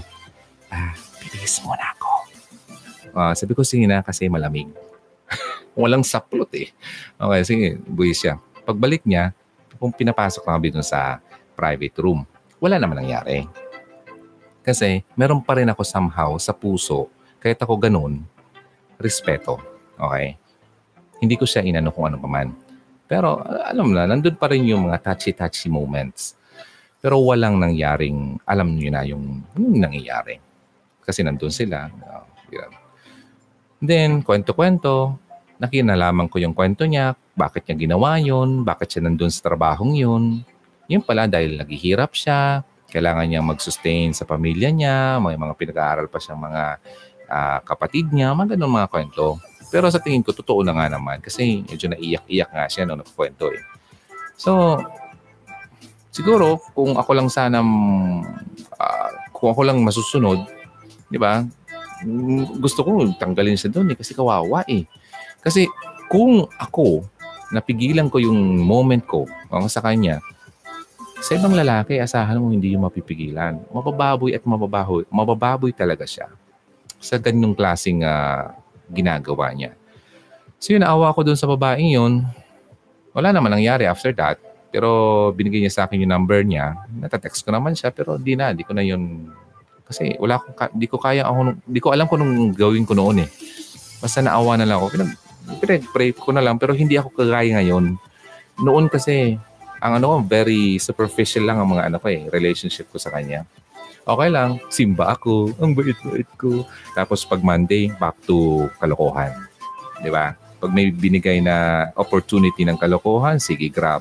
Di ba? Ganon. Pero ngayon, iba na. Ibang-iba na. Okay, ayoko na nun. Kaya kinukwento ko na sa inyo. So, yan po, kung bakit ang lalaki, sinasabi ko, huwag kayo makisama sa isang mabisyo. Kasi mapupunta talaga yan sa mga lugar na ganyan. At mapupunta siya sa lugar na maraming temptation. Okay? Sabi ko sa inyo kanina ha, world, devil, and the flesh. Sa world, o pumunta siya dun sa lugar na yon, part of the world. Pagpunta niya dun sa loob, bubulungan siya ng demonyo. Ang sexy na, pre. Grabe. Yun na lang yung sumasayaw ko mo. Ayun, yun na nangyari sa akin. Kaya nakita ko yung sumasayaw, oo nga, ang ganda. Ah. Kaya binulungan ako ng demonyo. Flesh. Pagpasok dun sa loob ng uh, private room, okay, admit, wala nga nangyaring sex, pero may nangyaring mga, ah, okay, alam niyo na.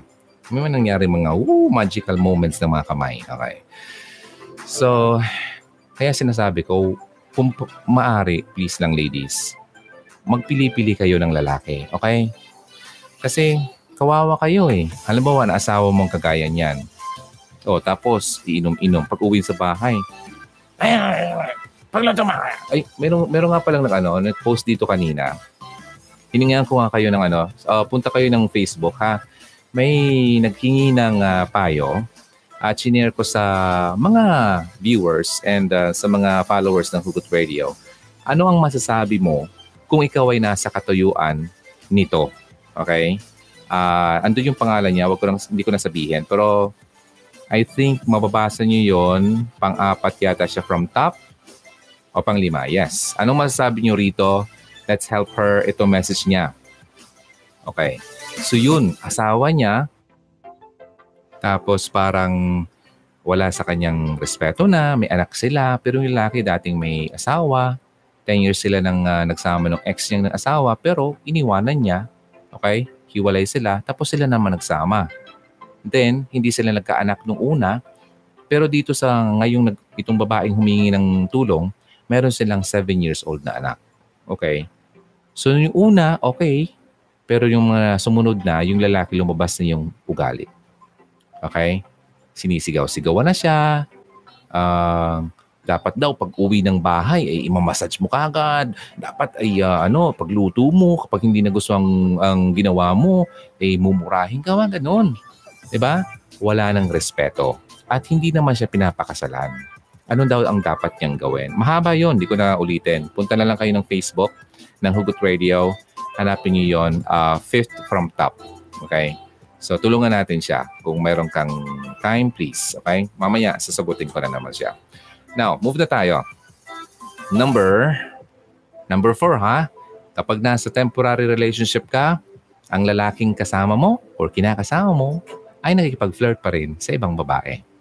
Number five, Eto na yon, part yon uh, sa sinabi ko kanina, yung tungkol dun sa babae. Hindi itong lalaki nagpapakita sa iyo ng sense of appreciation and gratitude. Gratitude, yung tipong magpasalamat man lang sa ginagawa mo, uh, ma-appreciate ka sa ginagawa mo. Okay? Yung effort mo, hindi mo lang na-appreciate. Di ba? Parang wala. Hindi mo lang siya nagtatry na i-validate yung effort mo sa buhay niya. Sa buhay niya na pinapakita mo sa kanya. Hindi man lang niya pinapakita na yung uh, binavalue niya yung uh, presence mo sa kanyang buhay. Okay? Parang ganun. Kung ganyan ang boyfriend mo, abay, talagang hindi talaga permanent ang mangyayari sa inyong dalawa. Temporary ka lang. Anytime na may dumating na mas uh, mas sa'yo, ipagpapalit ka niyan. Sa ngayon, habang wala pa, well, Nandiyan pa siya sa'yo kasi meron siya nakukuha sa'yo. Di ba? Kaya ganun yon Okay? So, tandaan ha, kapag hindi ka na-appreciate, wala man lang pasalamat kung ano, indikasyon yan na hindi niya nakikita ang worth mo sa kanyang buhay.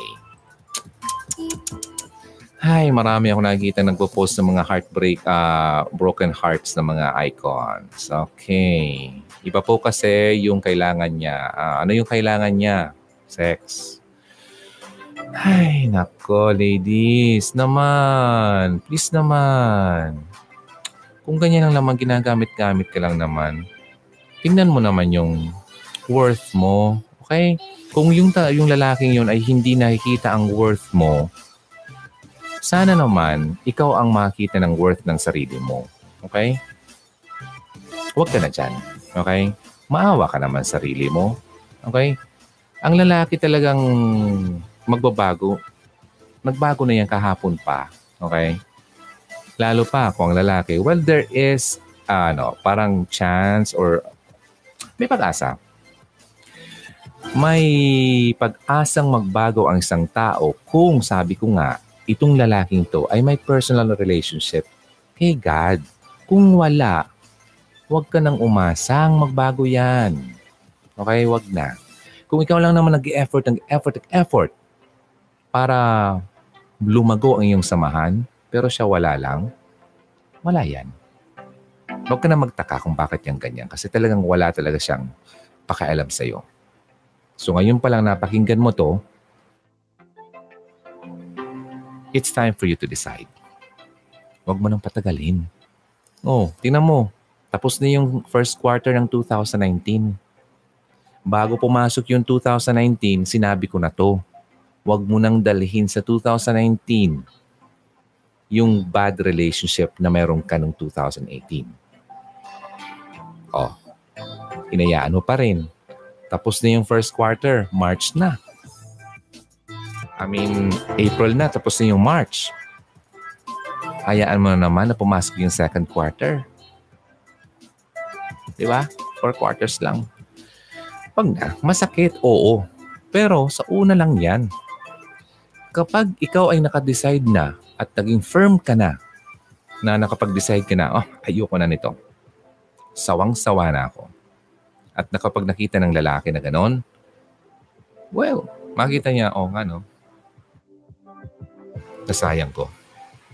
Kita mo naman sa kanya na hindi ka lang basta-basta.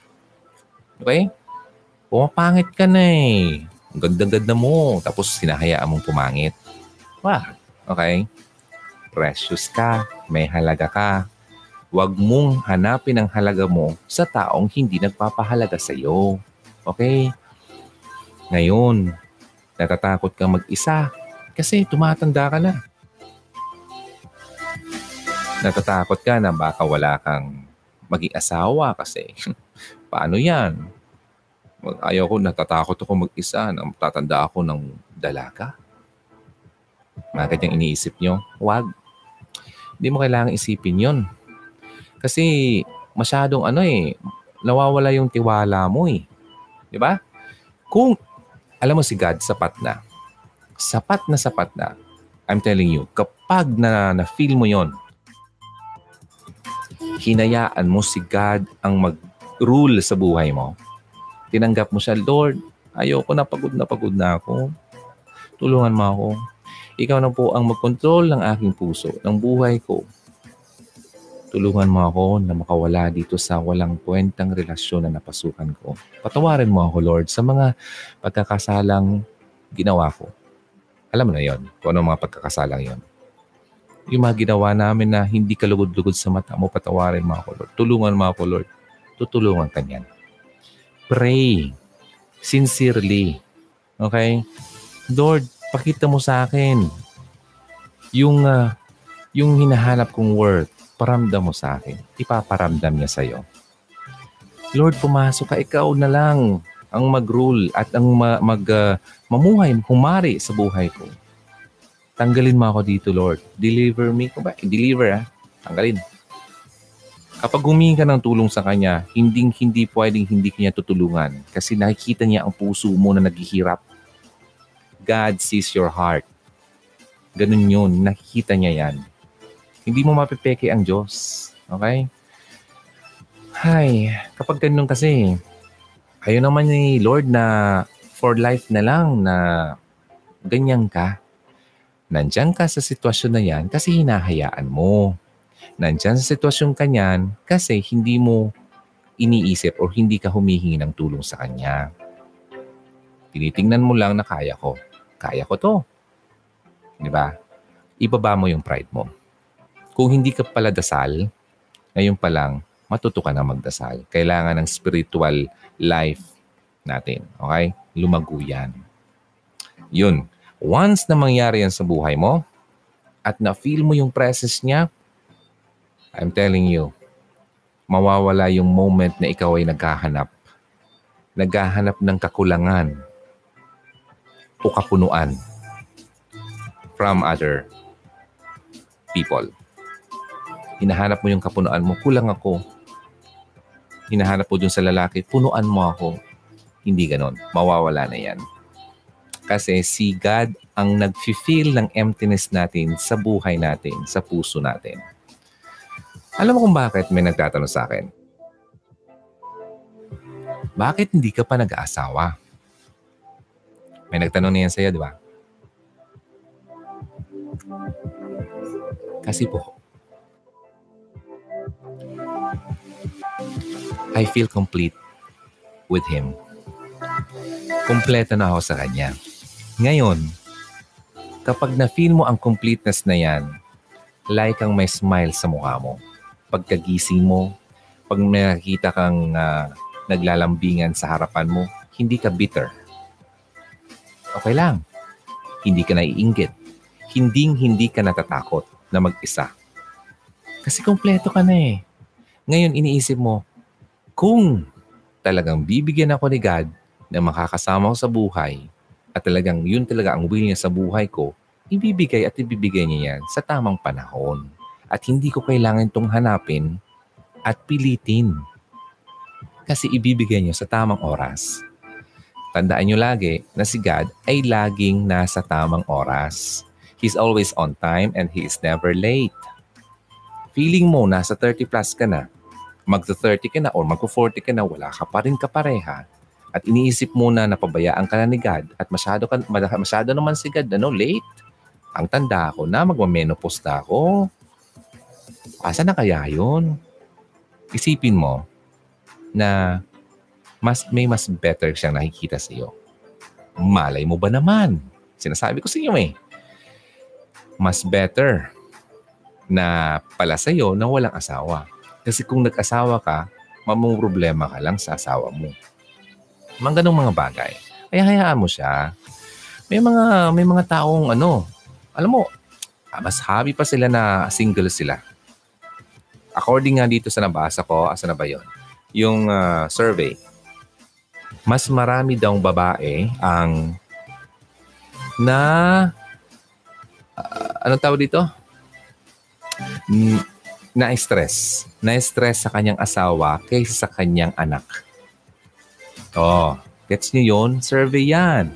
Maraming tinanong ng babae sa buong mundo, alin bang mas nakaka-stress sa inyo? Sorry, anak nyo o asawa mo? Marami nagsabi asawa. Di ba?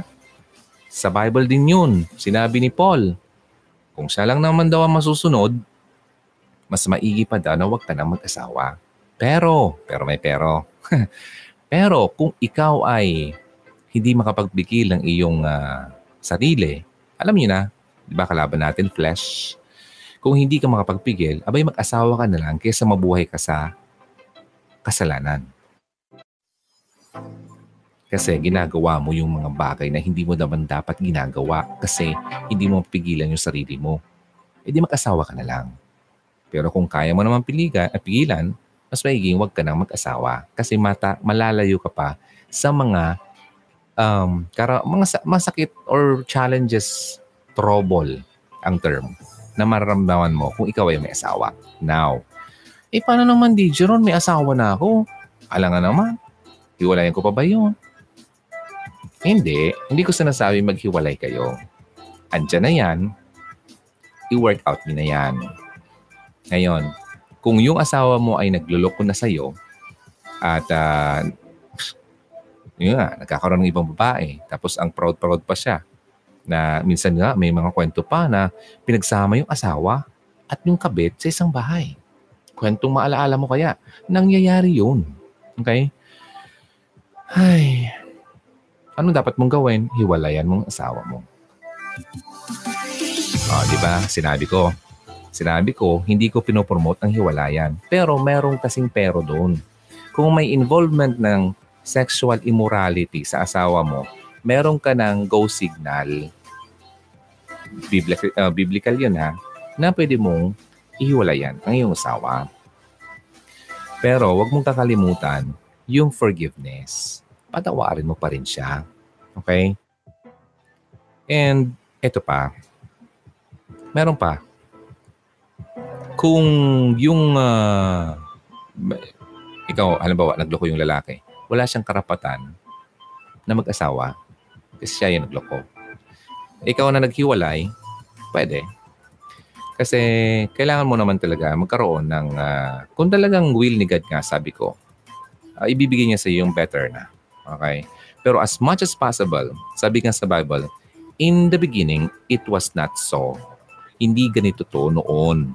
Pero dahil sa sobrang katigasan ng ulo ng mga tao, inalaw in one condition, may sexual sexual immorality nang nangyayari. Pero kung hindi naman ng hindi naman ng bababae yung asawa mo, masyado lang masyado lang harsh. Wala naman sexual immorality nang nangyayari, wala kang karapatan na hiwalayan ang asawa mo. Kasi, kasi hindi po yung kabilang doon. Okay? Ang gagawin mo, para mabago yung asawa mo, ipagdasal mo ang asawa mo. Para pasukan naman siya ng good spirit. At kapag siya ay pinasukan ng good spirit, asahan mo magbabago yan. Okay? Hindi mo mababago ang asawa mo, I'm telling you. Or kahit sino mang tao, baguhin mo dahil sa kakayahan mo, hindi mo po magagawa yan. Okay? So yun, pasensya na ako, medyo nagagaralgal na ako. Kasi na, kanina pa ako dito ano eh, uh, may kanina may ginagawa ko. Kapag ganun ang ang voice ko, ibig sabihin, nag-reach na yung peak ng ano ko. Parang nag-overheat na, kailangan ng matulog. okay, so anyway, meron pa ako dito ng konti na lang. Hindi ka na-appreciate, di ba? Number five yon Nasa temporary relationship ka. Number six, itong lalaki ay uh, walang sign na commitment sa inyong relationship. Okay? Hindi siya nagbibigay ng signs na willing siyang makipag-commit sa'yo. Pinapakita niya sa'yo na hindi enough ang presence mo sa kanya. Okay? Hindi siya nag-establish ng mapalakas ang uh, uh, built or yung uh, foundation ng relationship niyo para maging maganda ang iyong future. Okay? Wala siyang ganon. Okay? Wala siyang commitment. Itong lalaking to ay 100% na walang plano sa iyo. Okay? 100%. Baka 101 pa nga eh. Di ba? Kapag ganun, huwag ka na dyan. Huwag mong aksayahin ang buhay mo dyan. Alright? Oh, so, kung tinatamaan ka, ay nako, pasensya na po, pero ito yung mga katotohanan. Katotohanan na dapat mong malaman.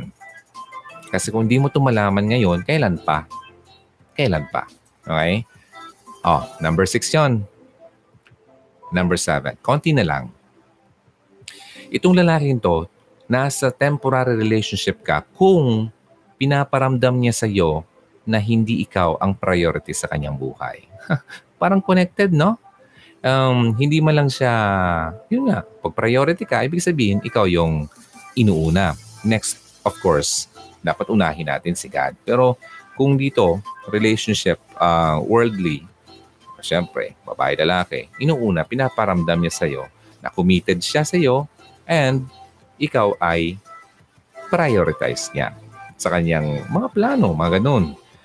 Kung siya ay walang interest, interest sa'yo, interesado, hindi siya interesado na ibigyan ka ng oras niya. Okay?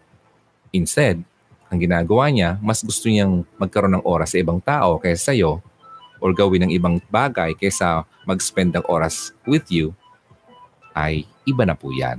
Hindi ka niya priority at hindi hindi ka talaga niya nakikita na makasama niya permanently sa kanyang buhay. Ganun yon. Okay? So, wag kang magtaka. Bakit nga DJ Ron ganun ang boyfriend ko? Dati pa naman okay siya. Tapos uh, bigla na lang siya nagbago. Nung nagkita, lang, nagkita pa lang lang kami nung isang uh, ano, buwan. Tapos may nangyari sa amin. Tapos bigla na lang siya nawala. Hindi na niya ako tinitext Eh, nakuha na kasi niya yung gusto niya sa'yo. And, ito kasi yan eh. Yung mga lalaki, ng mga puro lang mga kalandian ang hinahanap, ang, ang nila niyan, ang iyong, sad to say, your performance physically. Ay, mahina to. Ay, hindi to marunong. Ay, mga ganyan. Which is very, ano, parang ang pangit na dahilan. Kasi kung mahal ka ng tao, hindi yan importante. Bakit niya nasabi yun? Kasi nakikita niya sa mga videos, mga kalandian videos. Ang tingin niya sa iyo, baboy ka. Ang tingin niya sa iyo, sunod-sunuran ka, I'm your master. Diba? Dapa. Ganyan. Kawawa ka naman. Okay? Nababastos ka na yan. Hindi na yan pagmamahal. And you're thinking na porke ginawa niya yan sa'yo at nakipagganon siya sa'yo, mahal ka niya, at lagi niyang ginagawa niya sa'yo, DJ Ron, bakit bigla-bigla na lang siya nagbabago? Minsan naman okay siya. Tapos, after na naman na magkita kami, hindi na naman siya okay. Ang tanong ko sa kanya, bakit? Ano bang nangyayari kapag nakikita kayo? Meron bang nangyayari na hindi dapat mangyari? Meron. Oh, kaya ganun yun, mabait yung sa'yo dahil para magkita kayo. Para magawa niyo yung gusto niya. Then after that naman, nakaraos na siya kung ano, goodbye ka na naman. At uh, papaghintayin ka na naman. Tapos ko na magtitingin, magtitingin ka naman sa langit at sa kisame, ano kaya, ano asan kaya siya ngayon, hindi niya ako tinetext. Hindi ka naalala kasi nandun na naman siya sa iba. Ganun yun. Maniwala kayo.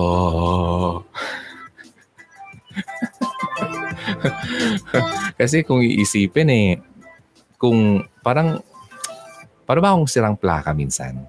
Na, kailangan eh. Kailangan ulit-ilitin. Kasi kung hindi, hindi nag-sink in eh. Kailangan, parang ganito yan. Parang sa marketing. Sa marketing daw, para bumili ang isang tao sa iyo, especially kapag online selling, at least pitong beses ka nang nakita ng taong yon bago siya bumili sa iyo. Okay? So, ibig sabihin, yung trust, na-gain mo na. At least lang yun ha, pito. Dapat seven or more para bumili siya sa iyo. Ganon din yung ginagawa ko sa inyo. Sa tingin nyo parang paulit-ulit ako, hindi pa kasi nag-sink in sa inyo. Especially, may marami dito mga first-timers. O, oh, first-timer ka. Nagustuhan mo to? Ah, subscribe ka na. Ha? Then yung hit yung bell icon para lagi tayo magkasama at may bago, notify ka kagad. Okay? Then kung datihan ka na dito at na, na may natutunan ka naman dito at guminhawa yung pakiramdam mo or na naging natulungan kita dito ng Hugot Radio, i-share mo naman sa iba at makatulong ka rin. Kasi when you share, you care. Okay? So yun. Isa na lang ha. Isa na lang. Sabi natin, uh, ah, ito yun. Sinabi nito ko kanina. Pero, sabihin ko pa rin, yung instinct mo kasi, importante yan. Babae, kayo ladies, magaling kayo dito eh. Yung sinasabing tamang duda. Tama yan. Okay? Instinct. Kasi alam mo, kung ang gut mo sinasabi na, ay, something is wrong. Okay? Yung instinct mo ay uh, sinasabihin ka na, hindi yata tumatama ah.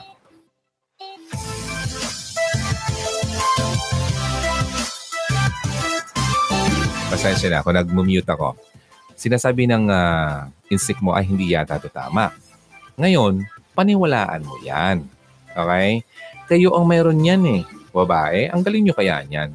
Pero, meron naman babae, may instinct na nga, nagbubulag-bulagan pa, nagbibingi-bingihan pa. Ayaw maniwala.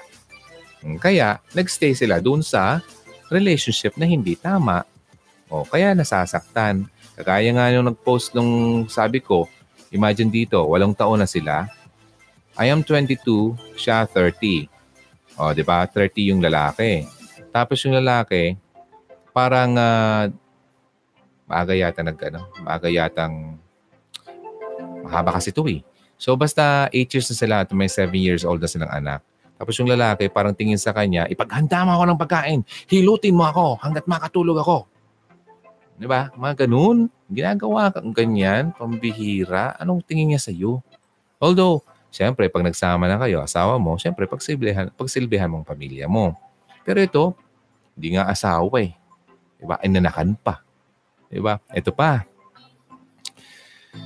Kung ang lalaki ay nagawang iwanan ang kanyang anak at ang kanyang ex-wife para sa iyo, asahan mo, hindi yan magdadalawang isip na gawin din niya ang ginawa niya sa kanyang ex sa iyo.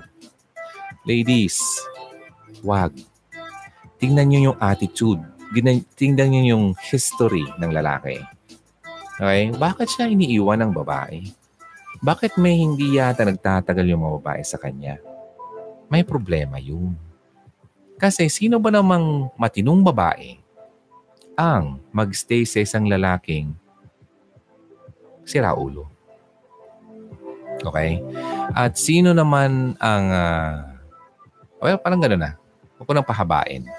Ngayon, yung babae, ako yung lalaki pala, kung talagang ganun talagang ugali niya, makikita mo eh, walang magtatagal sa kanya. Tapos nandiyan ka naman para saluhin siya asahan mo, gagawin din niya yun sa iyo. Mahal kita, I love you, pakakasalan kita. Hintayin mo lang na maanal yung uh, kasal namin ng ex ko. Papakasalan din kita. Ah, tumakbo na yung tumakbo, nagsampung taon na, walong taon, lima, tatlo. Wala namang ginagawa. Hanggang salita lang. Oh, yun nga, oh. Nagawa niyang hiwalay yung asawa niya. Parang di niya man lang inisip na meron silang bond. Okay? kasama yung Panginoon nung kinasal sila? Parang wala. Doon pa lang makita mo, wala siyang relationship kay God. Wala siyang takot sa Panginoon. Kasi nagawa niyang hiwalayan. Ba, kasalanan yun. Ba? Tapos nandiyan ka naman, eh, love ko naman kasi. Love niya kasi daw ako. Sabi niya, di Jerome, mahal niya ako. Mas mahal daw niya ako dun sa asawa niya. Eh, asawa na yun. Huwag ka nang makipag, uh, makipagsalo pa. Huwag nang ipilit ang may sabit. Okay? Oh, baka magalit ka naman kasi tinamaan ka. Oh, kailangan marinig yan. Magalit ka sa akin, wala namang problema yan sa akin. At least narinig mo na. Oh, sino pa? Saan mo pa? At sino pang tao ang hihintayin mo makapagsabi nito sa iyo? Kailan pa? Oh, at least ngayon nalaman mo na. Truth hurts, you know. But truth will set you free. Sabi yan dito din, oh, truth will set you free. Ganun yun. Ang katotohanan ay magbibigay sa iyo ng kalayaan. Ulitin ko lang yung mga signs na ikaw ay nasa temporary relationship sa mga baguhan dito at kaka-join lang. Ah, number one, hindi siya sa'yo pag uh, in, uh, get in touch. Minsan, okay lang. Minsan, wala. Mga ganun. And number two, nagkikipag-reach lang sa sayo, reach out lang sa iyo kapag may kailangan siya. or may papagawa sa iyo. Number three, missing in action siya most of the time. Inconsistency. Then, number four, uh, nakikipag-date pa rin siya, nakikipag-flirt pa rin siya sa ibang babae kahit na kayo na. Number five ay hindi man lang pinapakita niya ang uh, appreciation niya sa iyo at hindi man lang magpasalamat, mahal, maraming salamat at uh, minamahal mo ako, tinutulungan mo ako sa mga ganito at uh, ganun. Wala. As in, wala. Puro lang siya take, take, take. Bigay mo sa akin to. Ganyan. Naubos ka na. Diba? Sorry ka na lang. And number six, um, wala siyang commitment sa relationship mo. Alam mo na yon 100% yan. Wala na yan. Okay, number seven, hindi kanya priority. Kapag feeling mo yan ngayon, huwag mo lang pilitin. May anak ka nga. Okay. Eh, paano naman, DJ, may anak kami? Ayoko naman na mabuhay ng walang tatay yung anak ko. Hindi naman kayo kasal. Wala yung planong pakasalan ka. Kasi kung may plano yung pakasalan ka at may respeto yan sa iyo, naghintay muna yan pakasalan ka bago ka anakan. Kaya naman tayo. Hmm. Masyado naman harsh yung mga sinasabi ko. Di ba? Mga ganyan. Okay lang yon. Sa part mo, okay lang nung bitawan mo ng tanyan. Okay? mag-concentrate ka na lang sa anak mo. Kasi, kung pinipilit mo pa, sino ang nahihirapan? Kayong dalawa ng anak mo. Diba? Kung may pagmamahal ka sa sarili mo at sa anak mo, abay, patalsikan mo na sa buhay mo ang gagaya niya ng laki. Okay? Hindi ka ngayon pakasalan. Ay, paano kung kasal kayo? May anak kayo ng bababae. O, di sige. Go ahead. Sabi ko sa iyo, di ba? Kapag involved ng sexual relay, ano, in, uh, sexual immorality, may go signal kayong gawin yan. Pero as much as possible, kung pwede mag, mag uh, maayos yan, kasi kasal na kayo, magpakatawaran kapatawaran kayo, then go. Much better yon. And yun talaga ang ultimate goal natin. Kaso, in a perfect world yon. But this world is not perfect. So, since uh, nangyari na yon at ganyan ang mga kalandian nangyayari, wala nang respeto yung lalaki sa iyo, uuwi lang sa iyo dahil asawa ka daw. Tapos pag uwi niya, gagamit-gamitin ka lang, mga ganyan-ganyan. Pero paglabas na naman niya, maghapon dun sa babae niya, ay, patalsikin mo na yan. Okay? Concentrate ka na lang sa uh, anak mo at huwag ka na maghanap ng kapalit. Okay? Kasi pag naghanap ka ng kapalit, asahan mo, isa na naman yung pangit. okay? Isa na naman yung bungi. ano ko, galit na naman kayo sa akin. Wow, DJ Ron, after this, ng maraming single ulit okay lang yan maging single. Oy, speaking of single, wait lang, sabihin ko muna. Uh, then yung last is, yung instinct mo ay nagsasabi na something is really wrong. Ito, natawa dito yung isa. Um, dami ko natutunan sa iyo. Ladies, pinopromote ko ang libro ng aking kaibigan. Okay? Shouldn't you be, shouldn't you be awesome being single at 30. Okay? Pwede siyang i-add sa Facebook. Si, hindi mo basa, Lani Lane of Bina. Hanapin niyo na lang ha. Pwede kayo mag-order sa kanya. Pero i-interview ko siya. Hinintay ko siyang bumalik eh. Wala pa. April pa daw siya darating. At pamibigay ako nito ng dalawampung piraso. Yeah, yeah, yeah, yeah, yeah, yeah. Ano? Hindi kayo makapaghintay. Order na kayo. Kasi ang part ng uh, proceeds nito, 50% ng book nito, yung yung yung perang makuha niya sa book na to, 50% noon ay mapupunta sa kanyang mission kasi missionary siya. Mahilig siya sa mga bata. Ayan, no, nag-mission siya. So, 50% ay mapupunta sa kanya para mag-print ulit and 50% ay para doon sa kanyang mission. O, di ba ang ganda? Nakatulong na siya sa inyo, ikaw naman ay nakatulong dun sa mga bata. O, di ba? O, di ulit, ulitin ko. Uh, tell her na, na narinig niyo to sa Hugot Radio para ma-happy naman siya. Si Lani Lane of Bina, shouldn't you be awesome being single at 30? Ito, applicable to hindi lang sa mga 30. Sa mga 20s, 30s, 40s, 50s. Pero syempre, yung title. Alright? Maganda. Lalaki ako. Pero pambabae ito nagustuhan ko yung kwento niya. Ma-inspire talaga kayo. Ay, nako. Kung babae ka at mapat mabasa mo to, magpapasalamat ka at nabasa mo to. Kasi mas maintindihan mo yung talagang gusto ni God sa atin. Okay, and uh, marami pang kwento dito.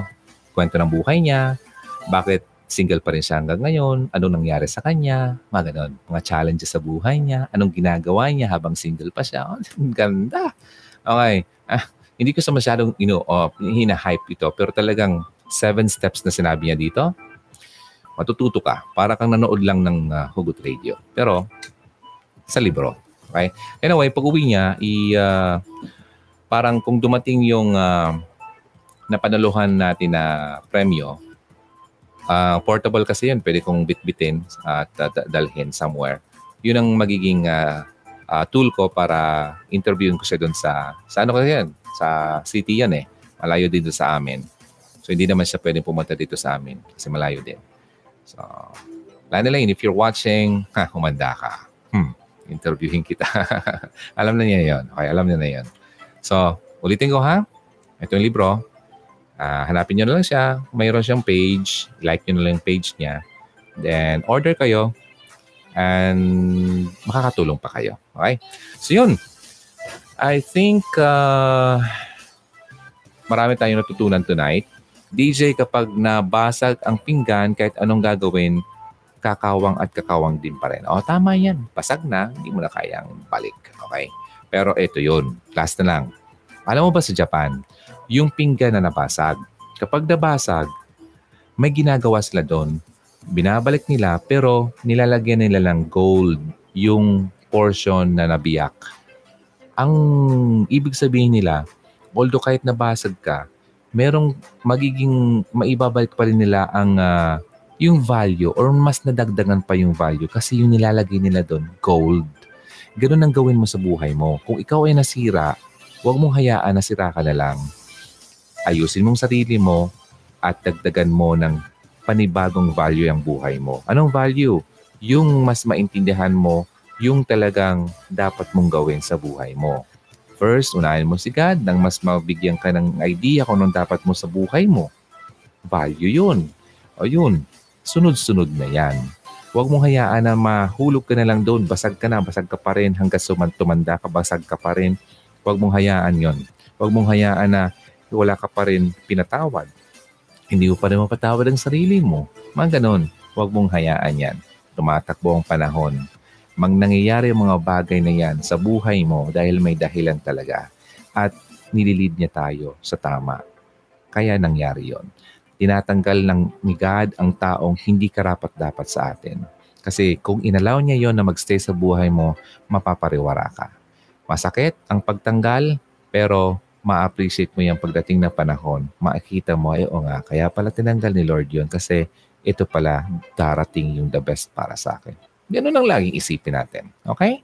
So sa mga nasasaktan ngayon at mga naiwan or nag-break dyan, huwag nang malungkot. Okay? Nandito ako para i-lift up kayo. Kasi pinagdaanan ko rin yan. Alam ko kung gaano kasakit ang nalulungkot at nahihirapan dahil na-hurt ka, nag-invest ka, nasaktan ka, nagmahal ka, pero walang nangyari. Pero ngayon, na-realize ko na tama naman pala na dapat mangyari yon. Kasi kung hindi nangyari yon, hindi ako mapupunta sa better place kung saan ako ngayon. Ganon din ang mangyari sa iyo. Ahay, sarap. Hugs. Maraming salamat. Thank you. God bless you. And good night muna. My name is Ronaldo. Ito pong Hugot Radio. Don't forget, always believe in love and keep the flame burning.